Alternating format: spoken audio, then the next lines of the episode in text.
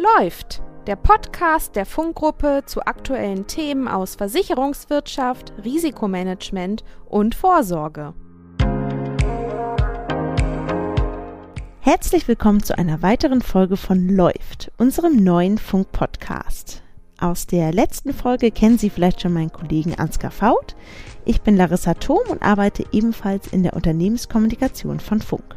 Heute soll es bei uns um ein Thema gehen, bei dem passend zu unserem Namen könnte man sagen, aktuell eher wenig läuft, und zwar um das Thema Lieferketten.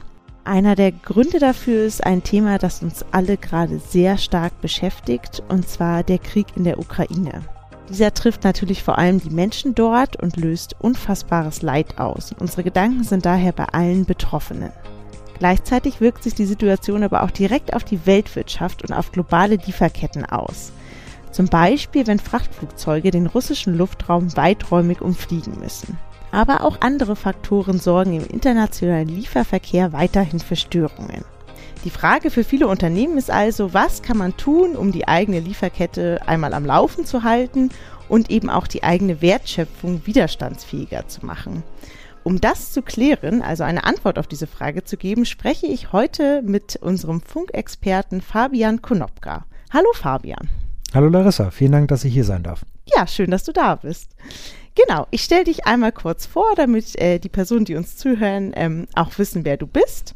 Du bist seit 2014 bei Funk und zwar als Consultant für Risikomanagement. Du bist 27 Jahre alt und hast ein duales Studium der Betriebswirtschaftslehre gemacht und zwar direkt hier bei Funk. Dann wollen wir jetzt auch direkt in unser heutiges Thema einsteigen. Fabian, die Welt scheint aktuell irgendwie ein bisschen aus den Fugen geraten zu sein. Sei es eben der Krieg in der Ukraine, den ich gerade schon angesprochen habe, oder auch Rohstoffmangel, Naturkatastrophen. Kannst du uns einen kurzen Überblick geben, mit welchen Herausforderungen Unternehmen und eben ihre Lieferketten hier aktuell konfrontiert werden? Sehr gerne. Ähm, du hast viele Beispiele ja schon angesprochen. Ich denke, das, was aktuell am meisten bewegt, ähm, ist der Krieg in der Ukraine, der natürlich in vielerlei Hinsicht zu Herausforderungen führt. Das eine auf der Kostenseite natürlich, das, was sowohl Unternehmen als auch Privatbürger natürlich zu spüren bekommen, sind steigende Rohstoff- und Energiepreise an der Tankstelle zu sehen, wie natürlich dann auch äh, zu einem späteren Zeitpunkt auf entsprechenden Energiekostenabrechnungen und ähm, für Unternehmen aber natürlich auch noch eine Reihe von weiteren Herausforderungen, wie beispielsweise die Sanktionen, die ergriffen wurden. Ähm, natürlich dann in Bezug auf das eigene Russlandgeschäft, wo man dann zum einen sich natürlich die Frage stellen muss, darf ich überhaupt noch diese Geschäfte durchführen oder auf der anderen Seite, gerade wenn man über Reputationsrisiken spricht, möchte ich das eigentlich auch noch? Und dann natürlich aber auch, wo wir jetzt beim Urpunkt der Lieferketten sind natürlich Einschränkungen im Transport und ähm, da natürlich die, das Überflugverbot über Russland, was du thematisiert hast, ein wichtiger Punkt. Gar nicht mal so sehr für Flüge nach Russland per se, sondern vielmehr quasi im Verkehr zwischen Europa und Asien, also quasi die Flugverbindung nach China und dergleichen, ähm, wo die Flüge jetzt natürlich um ein Vielfaches teurer werden, da man riesige Umwege nehmen muss oder die Verbindung auch unter Umständen gar nicht zustande kommen. Und ein letzter Punkt, wenn wir jetzt an die Ukraine und die dortige Volkswirtschaft denken, ähm, ist es eben so, dass das Land wie auch Russland ähm, einer der Hauptexporteure weltweit für landwirtschaftliche Produkte ist, wie beispielsweise Weizen und Sonnenblumenkerne oder Sonnenblumenöl. Und ähm, da ist es natürlich so, dass wir hier eine relativ hohe Abhängigkeit haben, was sich auch an den Rohstoffmärkten manifestiert hat. Ähm, also die Rohstoffpreise, beispielsweise Weizen, sind innerhalb von den letzten vier Wochen um circa 50 Prozent gestiegen. Und das wird sich natürlich dann auch ähm, in den entsprechenden Preisen, in den Endprodukten entsprechend widerspiegeln. Das vielleicht dazu. Ähm, Halbleiterkrise natürlich auch nach wie vor ein ähm, kritisches Thema, da hier insbesondere die Automobilindustrie, die für Deutschland ja sehr wichtig ist, betroffen ist. Und hier muss man eben auch sagen, es betrifft nicht nur die ähm, eigentlichen Hersteller, sondern eben auch vielfach die Zulieferer und dann eben nicht in direkter Form, aber eben in der Form, wenn die Produktionsmengen zurückgefahren werden, dass dann auch entsprechend die Abnahmemengen dort bei den Zulieferern sinken, was dann natürlich auch zu finanziellen Problemen führt. Nicht nur dadurch, dass die Erträge wegbrechen, sondern auch, weil natürlich im Vorfeld nicht kalkuliert werden kann, welche Mengen an Rohwaren brauche ich und dann im Zweifelsfall entweder zu wenig da ist und es dann sogar zu Vertragsstrafen kommen kann, weil man nicht lieferfähig ist oder aber entsprechend hohe Kapitalkosten ähm, gegeben sind, weil man eben große Mengen an Rohware bevorraten muss. Und dann haben wir natürlich auch hier, das spielt ja immer noch Hand in Hand, sowohl die Halbleiterkrise, ähm, dann eben auch Corona-bedingte Effekte, die dazu führen, dass ähm, vielfach eben Rohstoffe grundsätzlich knapp sind oder ähm, eben auch entsprechend teurer werden. Ähm, und dann auch im Bereich Transport, dass eben es einfach zu Verzögerungen in den, in den Häfen führt und einfach dort ähm, ja, entsprechende Knappheiten vorherrschen und die eben leider auch nicht so schnell verschwinden werden, gerade eben auch aufgrund der, der Themen, die jetzt eben hinzugekommen sind. Und ich denke, ein ganz zentraler Punkt in dieser ganzen Geschichte ist, ähm, egal was der Auslöser für eine bestimmte Knappheit ist, ob es jetzt der Ukraine, äh, der Krieg in der Ukraine ist, ob es die Halbleiterkrise ist oder ob es Corona-bedingte ähm, Knappheiten, egal welcher Art sind, es fehlt eben grundsätzlich in den Lieferketten entsprechende Pufferkapazitäten, um entsprechende Verluste aufzuholen. Weil wenn ich mir vorstelle, überall ist quasi ein, ein normaler Bedarf gegeben und ähm, die Lieferketten sind mit dem normalen Bedarf ausgelastet, dann ist natürlich wenig Raum, um das, was ich vorher verloren habe, wieder aufzuholen. Nicht? Also wenn eine Fabrikation normalerweise mit 95 Prozent ausgelastet ist, dann kann ich mit dem Puffer, den ich dort habe, nicht einen, einen Stillstand von mehreren Wochen kurzfristig aufholen. Das ist halt einfach technisch nicht möglich und dadurch ähm, ergeben sich einfach immer größere Rückstände, die einfach ja, schwer wieder aufzuholen sind. Was ist denn mit Naturkatastrophen? Das war ja letztes Jahr auch ein relativ großes Thema natürlich leider durch äh, die Katastrophe im Ahrtal. Absolut. Ähm, das ist ein sehr, sehr wichtiger Punkt. Ähm, zum einen natürlich durch dieses tragische Ereignis hier in Deutschland direkt von vielen vor uns, vor unserer Haustür und auch natürlich den Leuten, die direkt betroffen sind und auch der, auch der Unternehmen sei es nun direkt dadurch, dass äh, ja, die Werke Schaden genommen haben oder auch auf Grundlage eben der, der Infrastruktur, die beschädigt wurde. Ähm, ein sehr, sehr wichtiger Punkt und das natürlich eben nicht nur national, ähm, sondern auch natürlich international, ähm, wo es ähm, ja jedes Jahr entsprechend große Schadensfälle gibt, sei es in den USA auf Grundlage der Hurricane-Saison oder auch äh, in Asien. Ähm, sehr, sehr tragisch. Zum einen natürlich für die Personen, die direkt vor Ort betroffen sind und zum anderen natürlich aber auch eine große Herausforderung mit Blick auf die Lieferketten, weil man natürlich nie genau weiß, ähm, wie so ein Ereignis auch mit einer gewissen Vorwarnzeit sich auswirken kann und insofern schwer zu kalkulieren auf der einen Seite und zum anderen die Folgen werden natürlich auch durch die Anzahl und die Schwere der Ereignisse äh, in Zukunft einfach noch stark zunehmen. Man kann also sagen, die aktuelle Lage für Unternehmen ist eher schlecht. Besonders äh, vor dem Hintergrund, dass ja aber zu diesen ganzen Risiken, die du eben aufgezählt hast, wahrscheinlich auch in Zukunft noch neue hinzukommen werden. Ähm, wie können Unternehmen sich denn für die Zukunft wappnen? Ja, ich denke, das, es zeigt sehr gut, dass es einfach wichtig ist, sich grundsätzlich mit diesen Themen auseinanderzusetzen, weil man eben nie weiß, welche Herausforderung morgen um die Ecke kommt. Und deswegen ist es wichtig, von anlassbezogenen Reaktionen wegzukommen, ähm, nämlich dahin strukturiert ähm, sich ähm, im Vorfeld damit auseinanderzusetzen, wie ich eben mit derartigen Risiken umgehen möchte. Und das sowohl auf der präventiven Seite, also wie kann ich Schäden möglichst verhindern, also wie stelle ich mich möglichst robust auf, als auch ähm, anhand von reaktiven Maßnahmen zu überlegen, wie reagiere ich als Unternehmen, wenn es eben dennoch zu, einem entsprechenden, zu einer entsprechenden Störung kommt, weil ich eben nicht alle Teile der Lieferkette kontrollieren kann, sondern ich eben dann auch in der Lage sein muss, hier kurzfristig Abhilfe zu schaffen.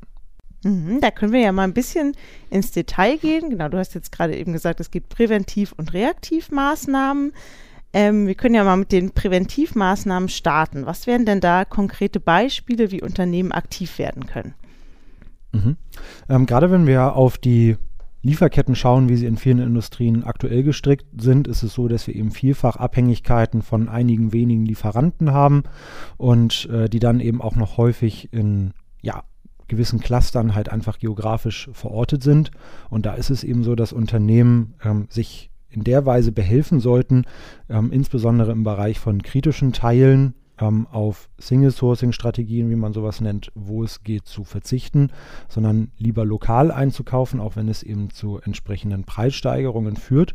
Ähm, und auf der anderen Seite eben ja, versuchen, möglichst lange Lieferketten zu vermeiden. Also ähm, sprich lange Lieferwege geografisch gesehen, weil dort, wo ich einfach große Distanzen überbrücken muss, ist das Risiko eben auch groß, dass äh, auf den Transportweg es zu irgendwelchen Unterbrechungen kommt. Ähm, was ich hier allerdings hinzufügen möchte, ist, ähm, über alles, was wir hier sprechen im, in diesem Bereich, kostet natürlich logischerweise Geld. Und ähm, hier kann man nicht oder sollte man auch nicht nach dem Prinzip Gießkanne agieren, sondern klar an den neuralgischen und kritischen Punkten ähm, sich insbesondere dort anschauen, was kann ich tun. Und wenn es aus wirtschaftlichen Gründen beispielsweise eben nicht tragbar ist, äh, anders als im, im, über Single-Sourcing-Lieferanten vorzugehen, dann sollte ich zumindest für einen Zeitraum, den ich als sinnvoll erachte, Sicherheitsbestände anlegen und die nicht äh, kontraktiert beim Zulieferer, sondern eben selbst bei mir auf dem Hof, dass ich auf die Bestände auch sicher zugreifen kann, wenn ich sie denn brauche. Genau, du hast uns jetzt gerade schon so ein paar Maßnahmen genannt, die man eben umsetzen kann. Eignen die sich denn für jede Branche gleichermaßen oder gibt es da schon Unterschiede? Da gibt es definitiv Unterschiede. Zum einen, wenn wir uns die Lebensmittelindustrie anschauen, ist es eben so, dass ich hier auch häufig ein Thema der Haltbarkeit habe. Hier kann ich äh, natürlich mich nur für einen bedingten Zeitraum bevorraten, weil ich ansonsten einfach ein Thema, wie gesagt, mit der Haltbarkeit der Produkte bekomme. In anderen Bereichen, ähm, wie beispielsweise der Automobilindustrie, die wir jetzt auch schon angesprochen haben, kann ich natürlich relativ gut Vorräte anlegen, gerade im Bereich von Rohstoffen. Hiermit kann ich sogar Vorteile erzielen, wo ich ähm, wie aktuell eben steigende Kosten, also steigende Preise an den, an den Märkten habe, kann ich hier natürlich, wenn ich zu einem günstigeren Zeitpunkt eingekauft habe, darüber sogar Vorteile für mich erzielen. Was könnte die Lebensmittelindustrie dann stattdessen machen, von den Tipps, die du genannt hast schon?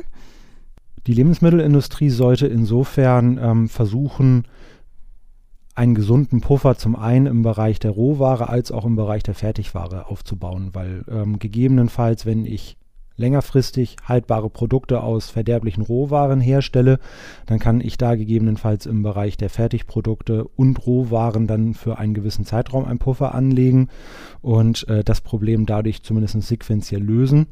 Und ähm, in anderen Bereichen, wo ich darüber eben keine Abhilfe schaffen kann, ist es natürlich dann einfach wichtig, sich möglichst auf der Zuliefererbasis auf breite Beine aufzustellen, dass wenn einer ausfällt, ich die Möglichkeit habe, ähm, über andere Zulieferer dies zu kompensieren. Und da ist es äh, in der Regel von Vorteil, ähm, auch schon eine laufende Geschäftsbeziehung zu haben. Also auch wenn ich nur einen ganz kleinen Anteil meiner Produkte über eine Second Source einkaufe, so ist es dennoch von Vorteil, dass ich die Warenströme in der, im Zweifelsfall eben dort schneller hochfahren kann, als wenn ich erstmal grundsätzlich Kontakt zu dem entsprechenden Unternehmen aufbauen muss. Mhm. Wir haben ja jetzt gerade schon gehört, der Trend ging aber ja teilweise jetzt in der Vergangenheit eher dazu, äh, Lieferketten zu verschlanken oder eben auch zu viele Lieferanten zu vermeiden, entweder aus Kostengründen oder auch um die Effizienz zu steigern. Wie kann man das denn aber trotzdem mit Risikomanagement gut zusammenbringen? Das Wichtigste ist unserer Meinung nach, dieses Thema eben ganzheitlich zu denken. Und äh, was wir eindeutig nicht sagen, ist, ähm, dass diese Entwicklung falsch ist.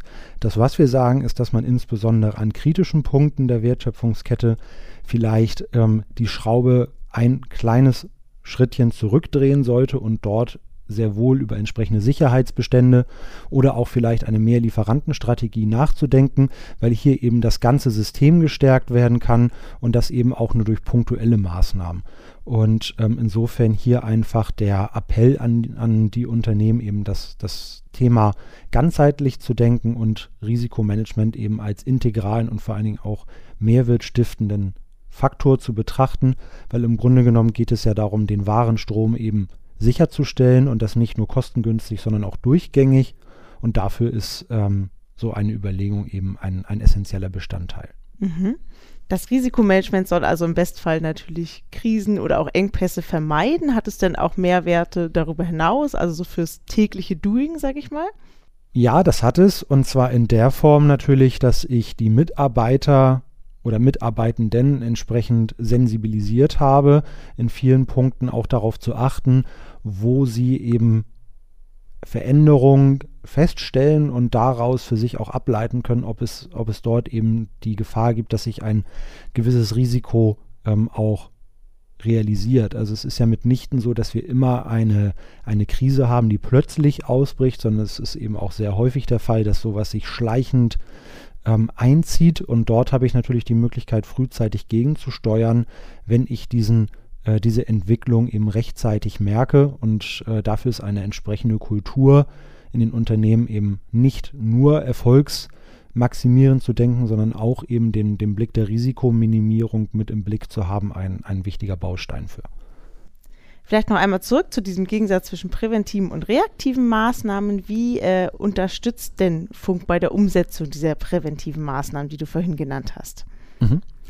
Vielen Dank für die Frage. Also wir haben dort einen sehr spannenden Ansatz, der vielen auch mit Sicherheit schon geläufig ist. Es ist ähm, eine Unterstützung im Bereich Business Continuity Management, wo wir uns als Coaches verstehen, quasi mit dem Unternehmen gemeinsam entsprechende Strukturen aufzubauen, die eben das Ziel haben, die Widerstandsfähigkeit oder auch Neudeutsch Resilienz der Unternehmen entsprechend zu steigern.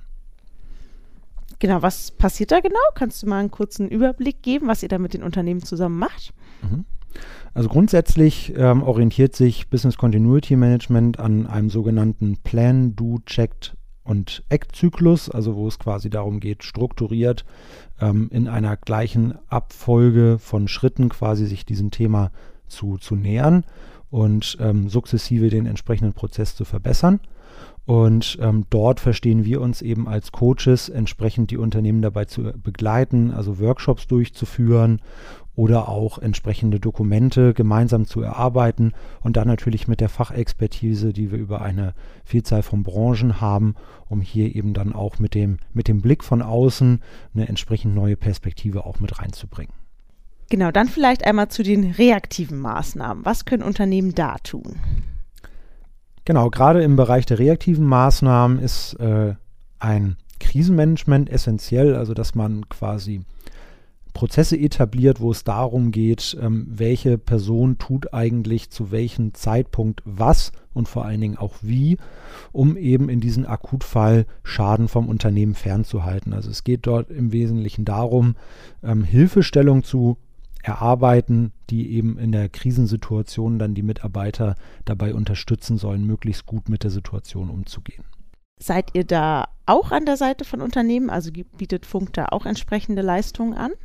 Absolut. Also in der Regel ähm, ist sowas auch in einem Business Continuity Management inkludiert, also dass man dort das Thema eben ganzheitlich denkt und ähm, wir haben aber auch natürlich den, den Ansatz, dass äh, Unternehmen, die sich ähm, im Bereich quasi der, der präventiven Maßnahmen sehr gut aufgestellt sehen, auch nur hier reaktiv quasi zu unterstützen im Bereich des Krisenmanagements. Ähm, und vielleicht das auch nochmal an dieser Stelle wichtig zu, unter, äh, zu, zu erwähnen. Business Continuity Management ähm, zielt natürlich nicht nur auf die Widerstandsfähigkeit von Lieferketten ab, sondern auf, der, auf die Widerstandsfähigkeit der Organisation als Ganzes. Also insofern, man hat dort die Möglichkeit eben auch noch in anderen Dimensionen, wie beispielsweise des Ausfalls eigener Produktionsanlagen oder großer Teile der Belegschaft, beispielsweise durch eine Pandemie, hier auch entsprechende Pläne zu erarbeiten und das Unternehmen eben ganzheitlich gegen Risiken ähm, möglichst krisenfest aufzustellen. Genau, Funk ist ja ein Versicherungsmakler, das heißt, wir können natürlich heute das Thema Versicherung auch nicht ganz außen vor lassen. Äh, auch die soll ja helfen, wenn es eben schon passiert ist und der Schaden nicht äh, vermieden werden konnte. Inwiefern können denn Lieferkettenrisiken überhaupt versichert werden? Mhm. Sehr gute Frage. Ähm, insofern, ähm, es gibt im Bereich der klassischen Versicherung, wenn man es so nennen möchte, durchaus Elemente, die auf Lieferkettenrisiken abzielen. Ähm, beispielsweise im Bereich der Sach- und Ertragsausfallversicherung. Dort gibt es gewisse Deckungsbestandteile, die in der Regel mitversichert sind, wo der Ausfall von Zulieferern mit einem bestimmten Betrag abgesichert ist. Allerdings bezieht sich das immer auf ein ähm, in der Police versicherten Sachschaden beim Zulieferer direkt vor Ort. Und ähm, gerade wenn wir jetzt aber natürlich an Lieferkettenrisiken denken, die wir jetzt ja auch schon in, in unterschiedlicher Form diskutiert haben, gibt es dort natürlich viel, viel mehr Auslöser, die dazu führen können, dass Ware nicht ankommt. Und ähm, hier gibt es durchaus individuelle Lösungen, ähm, hier auch andere Risiken die eben nicht sachschadengebunden sind, abzusichern. Allerdings, wie individuell schon sagt, sind es in der Regel eben keine Standardprodukte, sondern Individualdeckungen.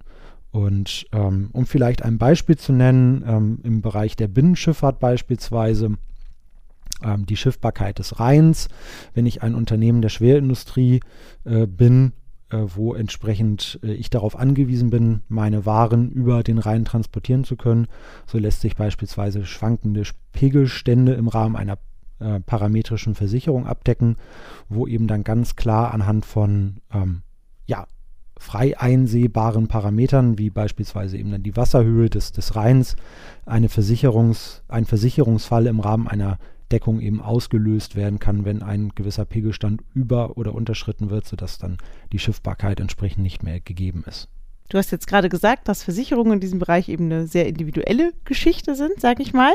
Ähm, wie kann man denn das individuelle Risiko bestimmen oder rausfinden? Kann man da einfach einen Fragebogen ausfüllen, so wie ich jetzt bei meiner Hausratversicherung, oder funktioniert das irgendwie anders? Das funktioniert tatsächlich ein bisschen anders. Und zwar ist es so, dass wir dort einen sogenannten Funk-Stresstest anbieten. Und das Ziel dahinter ist, dass wir gemeinsam in, in einem Workshop quasi herausarbeiten, was das entsprechende Risiko des Unternehmens ist. Also, dass man sich die Frage stellt, wenn es zu dem einen spezifischen Szenario kommt, welches versichert werden soll, ähm, was sind eigentlich die tatsächlichen Folgen dann auf der Ertragsseite fürs Unternehmen? Ähm, sprich, wie groß ist der entsprechende Ertragsausfall pro Tag, der dahinter hängt? Ist dann auch tatsächlich nur ein Standort betroffen? Oder gibt es gewisserweise auch Wechselwirkung auf weitere Produktionsstandorte? Und um diese Fragen eben zu klären und eben auch die Frage, wie wahrscheinlich ist so ein Risikoeintritt bei unterschiedlichen Risiken, ähm, bieten wir dort eben diese Analyse an, um dann eben auch im Nachgang so eine Versicherungslösung tatsächlich bedarfsgerecht auch abschließen zu können. Ja, danke äh, nochmal auch für diesen kleinen Einblick äh, in die Versicherung. Äh, jetzt zum Abschluss wollen wir nochmal äh, einen ganz konkreten Blick in die Zukunft werfen und zwar auf das äh, neue deutsche Lieferkettengesetz, das wahrscheinlich auch viele Unternehmen da draußen jetzt schon stark beschäftigt. Kannst du uns da einmal durch die wichtigsten Fakten führen? Mhm. Sehr gerne. Ähm, und zwar gelten wird dieses Gesetz ab dem Jahr 2023, also ab dem nächsten Jahr, für Unternehmen mit äh, mehr als 3000 Mitarbeitern und ab 2024 für Unternehmen mit mehr als 1000 Mitarbeitenden. Und äh, ja, grundsätzlich geht es darum, eben, dass Unternehmen Sorgfaltspflichten erfüllen müssen zur Wahrung der Menschen und, äh, Menschenrechte und Umweltstandards in ihren Lieferketten. Wobei man da sagen muss, dass sich das hauptsächlich auf direkte Zulieferer und eben nicht mehr auf indirekte Zulieferer fokussiert.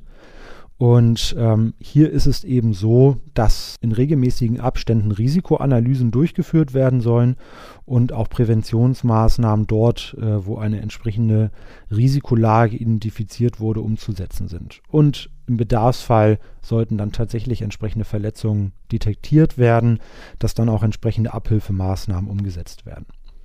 Und grundsätzlich zum Ablauf ist es so, dass all diese Bemühungen eben zu dokumentieren sind und dann auch tatsächlich, wenn man eben unter dieses Gesetz fällt, auch ähm, öffentlich zu berichten sind. Zum einen eben an das BAFA und zum anderen aber auch auf der entsprechenden Unternehmenshomepage dann auch frei zugänglich für einen Zeitraum von bis zu sieben Jahren eben ähm, zugänglich sein müssen.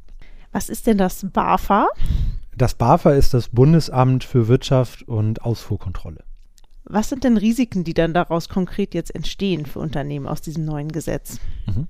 Grundsätzlich ist es eben so, dass ich eine Sorgfaltspflicht habe. Also es ist nicht so, dass ich zu garantieren habe, dass es zu keinen entsprechenden Verstößen ähm, gegen Menschenrechte oder Umweltstandards in meinen Lieferketten kommt, sondern dass ich mich als Unternehmen angemessen mit diesem Risiko auseinandersetze. Und was angemessen heißt, ist natürlich eine Frage der Branche. Wenn ich in der Textilindustrie bin, ähm, haben wir in der Vergangenheit in der Presse ja durchaus erfahren dürfen, dass es dort höhere Risiken gibt, wie beispielsweise der Brand in Bangladesch, wo eine ja, hohe Anzahl von, von Menschen eben zu Tode gekommen ist, weil die, die Schutzmaßnahmen im, im Brandschutz nicht ausreichend waren. Ähm, und dort, wenn ich in derartigen Ländern aktiv bin, habe ich natürlich erstmal ein, ein gewisses Risiko, auch wenn sich dort in der Vergangenheit schon einiges getan hat. Ähm, oder eben auch im Bereich der Elektromobilität. Dort, äh, wenn wir an die Rohstoffgewinnung denken, sind eben auch entsprechende Risiken da. wenn ich ein, ein Unternehmen bin, beispielsweise in, in der Softwareprogrammierung, ähm, dessen Mitarbeiter ausschließlich in Deutschland sitzen ähm, und zwar an Schreibtischen, habe ich dort natürlich ein geringeres Risiko, dass ich äh, jetzt eben entsprechende Verstöße habe. Das ist, das ist stark branchenabhängig und dort geht es dann eben auch ähm, unternehmensindividuell dann zu schauen, in welchen Ländern ich beispielsweise vertreten bin und ähm, daraus dann auch das Risiko zu analysieren und dann auch einzelne Unternehmen dann eben entsprechend ja, ähm, in meine Risikoanalyse mit einzubeziehen. Jetzt ist ja auch schon in den Medien, man könnte praktisch sagen, nach dem deutschen Gesetz ist vor dem EU-Gesetz. Vielleicht kannst du da auch einfach noch mal kurz uns sagen, ähm, was vielleicht Unterschiede zum deutschen Gesetz sind oder auch einfach so die Hauptpunkte dieses EU-Lieferkettengesetzes. Mhm. Es ist so, dass jetzt ähm, seitens der EU man langsam konkret wird, ähm, was die eigenen Vorstellungen hinsichtlich eines entsprechenden Gesetzes sind, was dann eben auch für die gesamte EU gelten würde. Und dort ist es eben so, dass man damit rechnet, dass die Vorschriften eben durchaus weitgehender sind. Zum einen, dass Unternehmen einer, also auch kleinere Unternehmen hiervon umfasst werden, als auch, dass die ähm, Regelungen deutlich weitgehender sind. Ähm, beispielsweise ist es in dem deutschen Gesetz so, dass eben grundsätzlich kein neues Haftungsregime eingeführt wurde. Also ähm, das, was ich zu befürchten habe, sind äh, hauptsächlich Bußgelder, aber es geht eben weniger um die Ansprüche der Betroffenen selbst. Und ähm, hier ist davon auszugehen, dass äh, das im europäischen Gesetz eben anders sein wird, trotz eben entsprechender Widerstände, die natürlich zu erwarten sind. Okay, und wenn Sie da draußen sich jetzt denken, ah, da würde ich irgendwie gerne noch ein bisschen mehr zu wissen zum Lieferkettengesetz, dann haben wir noch zwei Tipps für Sie. Und zwar zum einen gibt es da einen Blogartikel auf unserer Webseite, den finden Sie einfach im Bereich Themenblog oder auch gern die Suche nutzen und einfach mal Lieferkette eingeben oder Lieferkettengesetz. Und wir haben auch noch ein Webinar und zwar wird das wieder angeboten am 6. April. Da informieren Fabian und sein Kollege Max von Bohlen zu den wichtigsten Fakten rund um das deutsche und auch das geplante EU-Lieferkettengesetz. Um 10 Uhr geht's los und anmelden können Sie sich ganz einfach über unsere Webseite und zwar unter funk-gruppe.com/webinare. Ja, dann sind wir jetzt auch schon fast am Ende, also praktisch mit dem Fachlichen jetzt durch. Danke schon mal da für deinen Input. Und zwar ist ja einer unserer Markenwerte bei Funk persönlich und deswegen äh, lassen wir unsere Gäste immer erst aus dem Gespräch, wenn sie uns noch fünf persönliche Fragen beantworten. Und das wollen wir natürlich jetzt mit dir, Fabian, auch sehr gerne machen. Und zwar äh, ist meine erste Frage, was machst du morgens als erstes? Bevor ich zur Arbeit gehe, quasi mache ich ähm sehr gerne Sport, ähm, hauptsächlich deswegen, damit man am Ende des Tages keine Ausrede hat, das Ganze doch ausfallen zu lassen. Sehr motiviert. Was machst du dann für Sport zum Beispiel? Äh, hauptsächlich äh, im, im, Fitnessstudio, also nichts Besonderes, Hauptsache sich quasi ein bisschen fit zu halten. Okay, alles klar. Ich bin ja mehr so der nach dem, nach der Arbeit Sportmensch. Morgens könnte ich mich dafür, glaube ich, noch nicht motivieren. Zu weiteren schönen Dingen. Was ist denn dein liebstes Urlaubsziel? Dänemark direkt vor der Haustür quasi. Jetzt hier vom Hamburger Umlaut aus gesehen und wie ich finde, sehr schöne Strände und äh, ein guter Ort zur Erholung. Wenn das Wetter mal nicht so gut ist in Dänemark, dann holt man ja vielleicht auch mal eine Serie raus oder guckt auf Netflix. Was ist denn da so deine Lieblingsserie? Das habe ich so in der Form, glaube ich, nicht. Ähm, ich denke, also was mir aber sehr gut gefallen hat, beispielsweise vom, von, den, von HBO, die Serie Tschernobyl zur Reaktorkatastrophe, etwas, was ja aufgrund der Ereignisse aktuell ähm, wieder leider höchst aktuell ist und insofern vielleicht äh, eine kleine Empfehlung meinerseits. Ja, die habe ich auch gesehen, aber das ist, glaube ich, auch so eine Serie, die man nur einmal gucken kann, weil die wirklich, die geht irgendwie sehr tief rein, finde ich. Also Absolut, ja. Ja, aber gut auf jeden Fall. Also auch von mir, ich kann die Empfehlung unterstützen von Fabian. Als letzte Frage, du kommst ursprünglich aus Hamburg, wo wir ja auch hier gerade unseren Podcast aufnehmen. Äh, was sollte man denn deiner Meinung nach auf jeden Fall gemacht haben, wenn man mal in Hamburg ist? Für alle, die uns jetzt zuhören, die nicht von hier kommen. Ich sag mal, der Vorteil von Hamburg ist eigentlich, dass ähm, alles sehr nah beieinander ist, also sowohl der Hafen als auch die Innenstadt. Und ähm, wenn man gerne feiern geht, natürlich auch die Reeperbahn. Und insofern, ich denke, es macht vor allen Dingen das Komplettpaket aus. Ja, dann äh, vielen Dank an dich, Fabian, dass du heute dabei warst. Sehr gerne, hat mich gefreut. Und vielen Dank natürlich auch an Sie da draußen, dass Sie uns wieder zugehört haben. Bis zum nächsten Mal. Das war läuft. der Podcast von Funk zu aktuellen Themen aus Versicherungswirtschaft, Risikomanagement und Vorsorge. Vielen Dank fürs Zuhören. Wenn Sie Fragen, Anmerkungen oder Themenwünsche haben, dann schreiben Sie gern eine Mail an podcast.funk-gruppe.de.